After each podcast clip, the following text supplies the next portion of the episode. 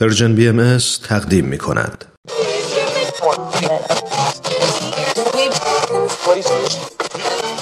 اگه امروز حالت خوبه اگه یه عالمه انرژی مثبت داری اگه حس خوبی داری و دلت نمی‌خواد که اونو از دست بدی اگه می‌خوای برای شروع هفته تازه انگیزه داشته باشی فقط کافیه که فرکانس ذهنتو روی موج مثبت رادیوی ما تنظیم کنی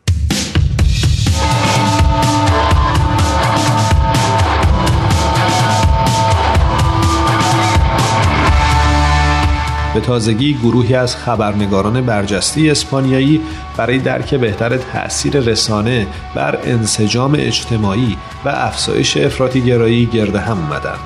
این میزه گرد روز 15 مارس توسط دفتر روابط عمومی جامعه باهایی اسپانیا در مرکز مطالعات دانشگاهی دانشگاه کینگ خوان کارلوس برگزار شد.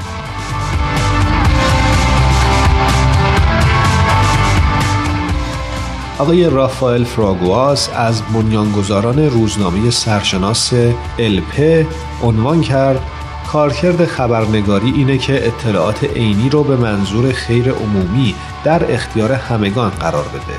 امروزه اطلاعات آمیخته با نظر شخصی شده. نادیده گرفتن عینیت یعنی بالاترین شکل صداقت در رسانه های خبری باعث جهل میشه و امروز واضحه که جهل اجتماع رو به چه سمتی می‌بره.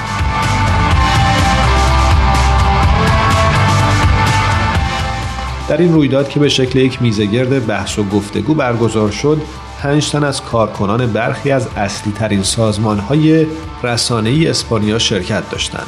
شرکت کنندگان قوای متناقضی که امروز پوشش خبری رو شکل میده مورد بررسی قرار دادند. فوریت ها و کاهش بودجه توانایی خبرنگاران رو برای پیگیری تحلیل های عمیق محدود کرده. همین نیروها اخبار مهیج و سطحی رو تشویق می کنند. اخباری که اغلب در صدد توسل به احساس خشم و بیاعتمادی هستند با این وجود بسیاری از خبرنگاران عمیقا از این روند آگاهی دارند و خواستار پرداختن به گزارش هایی با عمق بیشتر هستند که پیچیدگی وضعیتی که اجتماع دچار اون هست رو مورد بررسی قرار میده و به ارتقای درک و فهم اونها کمک می‌کنه.